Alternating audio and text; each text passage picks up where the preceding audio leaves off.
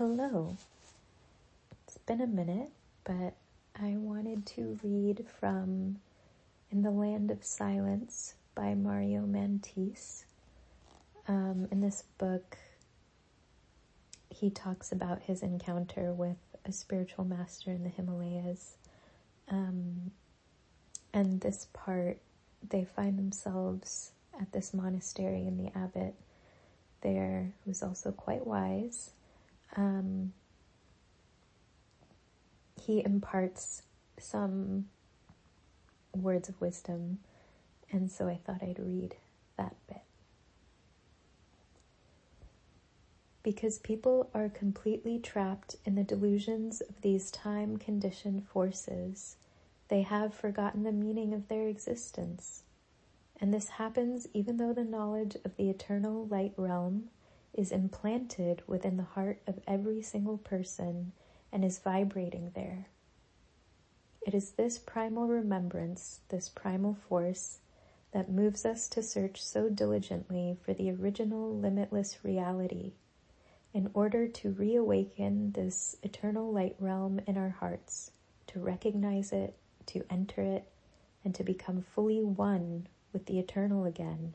A great devotion is required of us, an absolute faith in this eternal divine power.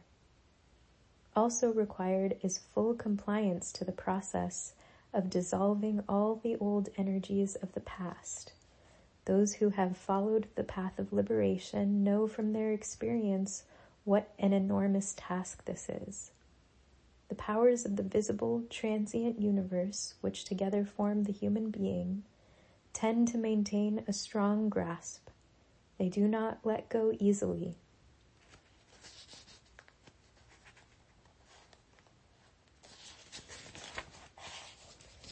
Those of us who want to be free, who must be free, because we have rediscovered our true condition, must have strong and unwavering resolve.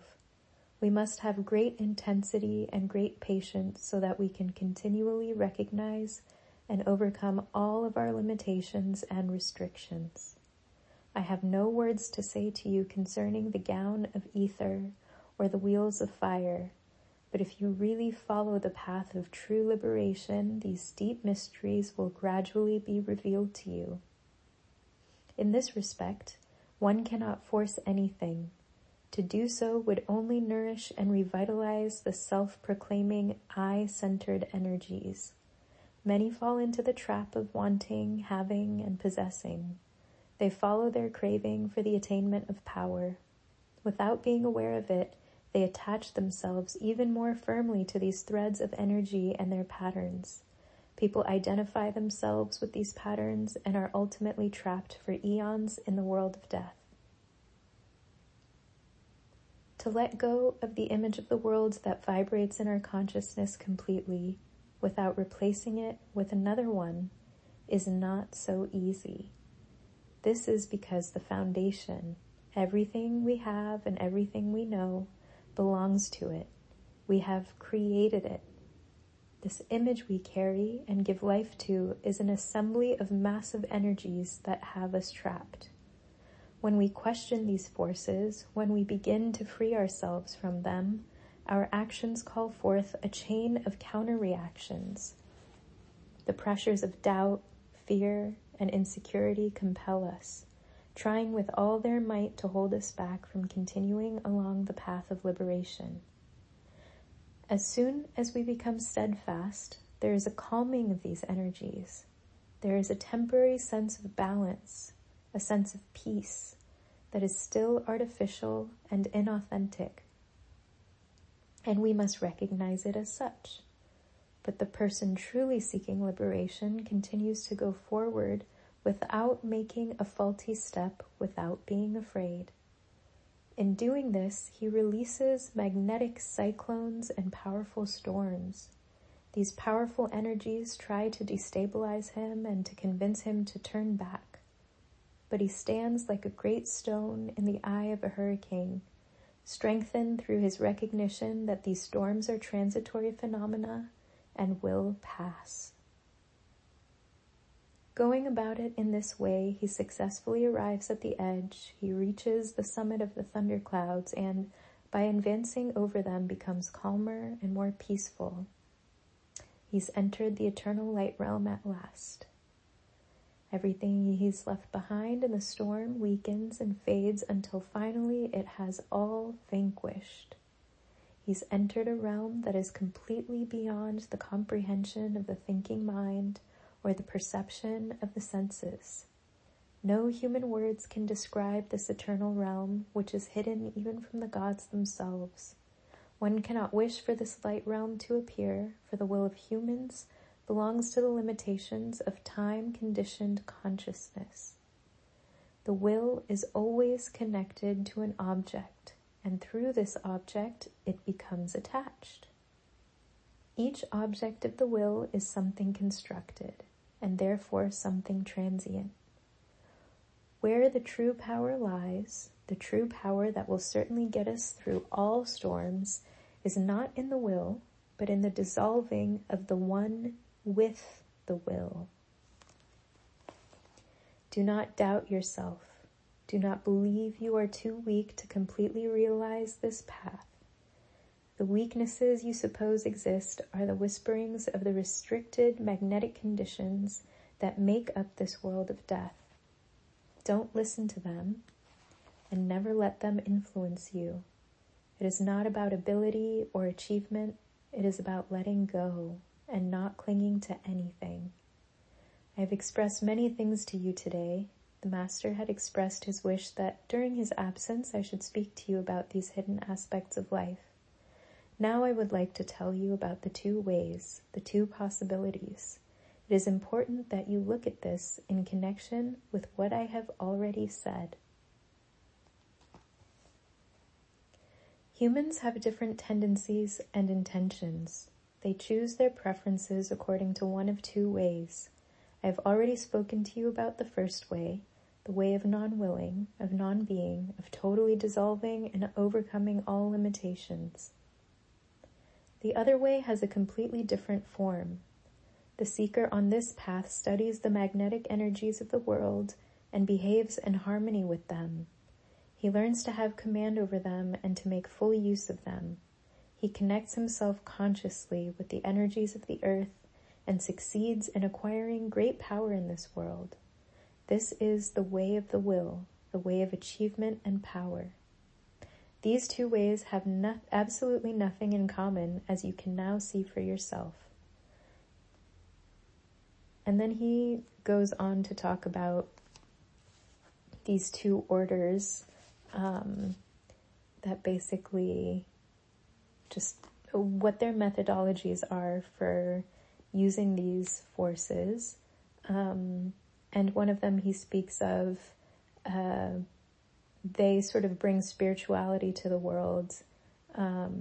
They work with the divine to liberate the world and transform it and offer companionship on higher levels of integration, he says. And then he goes on, unfortunately, many seekers go another way. They are subdued by the intoxicating pleasures of power. They are trapped in this matrix and bound to its principles. At this point, you should not follow the temptation to see these two ways as bad and good, black and white. Do not judge or condemn either of them. Both tendencies are found within us. Only after the soul has endured many setbacks and disappointments, only when it is exhausted from its experiences and endless partings, only after countless rebirths that have chained it to the wheel of time, only after the continual passing of loved ones who go through the gates of death, only when all these things have caused a great crisis, only when it feels impossible to keep living, only then, from deep disillusionment and sobriety, can one embark on the great journey, the path to ultimate liberation. So I wanted to read that because I've just held this passage really closely ever since I came across it, and I've just felt so much I don't know, maybe like challenge in the world on many levels. And whether that's collective, planetary, cosmically, personally, interpersonally, I think there are some really beautiful nuggets in here. Just sort of going back to see what stood out for me. In the beginning, when he talks about even though the knowledge of the eternal light realm is implanted within the heart of every single person and is vibrating there, that we sort of get trapped in these delusions of time-conditioned forces, as he says, to think that we don't have such a powerhouse that exists within our hearts, within our beings. And yeah, it's finding our way back to remembering that is there for us. And there's so many illusions to sort of dodge and weave and, yeah, and what it is to start feeling, to not have fear as you're facing those illusions, to, instead of dodging and weaving, really looking at them and contending with them and talking to them and sort of finding that lesson and that way to, as he says, it's about letting go and not clinging to anything, sort of letting that fear go. What if that fear didn't exist? What if I could feel okay in this moment? What if I could feel joyful and at peace? What would that look like? And then starting to just dream it and continually sort of being in that practice until it starts sticking.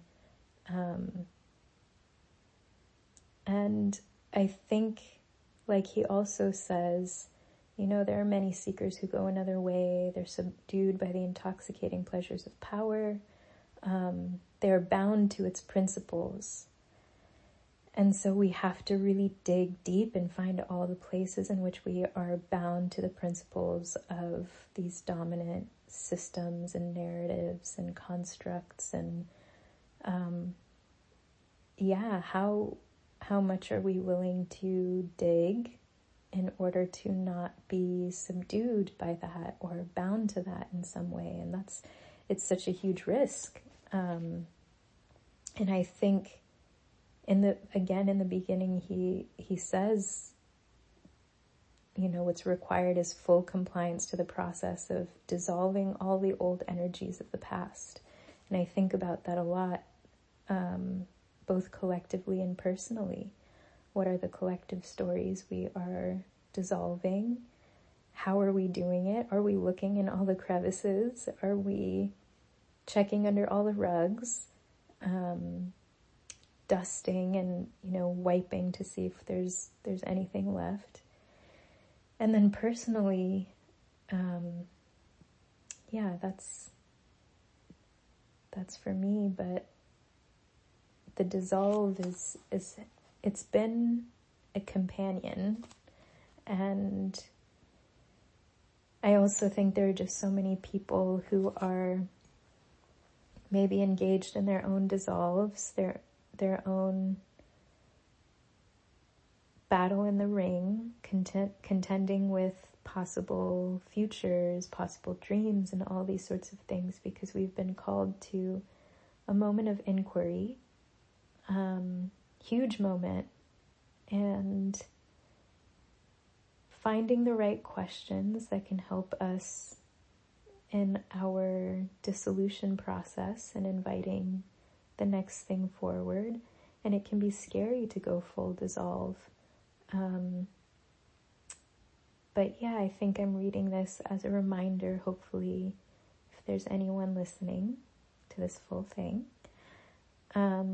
that You're gonna be okay. It's all gonna work out. It's scary. The world feels scary in certain ways. It's also really beautiful. They're also really amazing, joyful, sweet, and synchronous moments. But yeah, it's all good. We're gonna get through this. And read this book if that passage from the abbot sounds at all enticing. There's so much more. That's not even this Himalayan master who's talking. Yeah, okay, good night.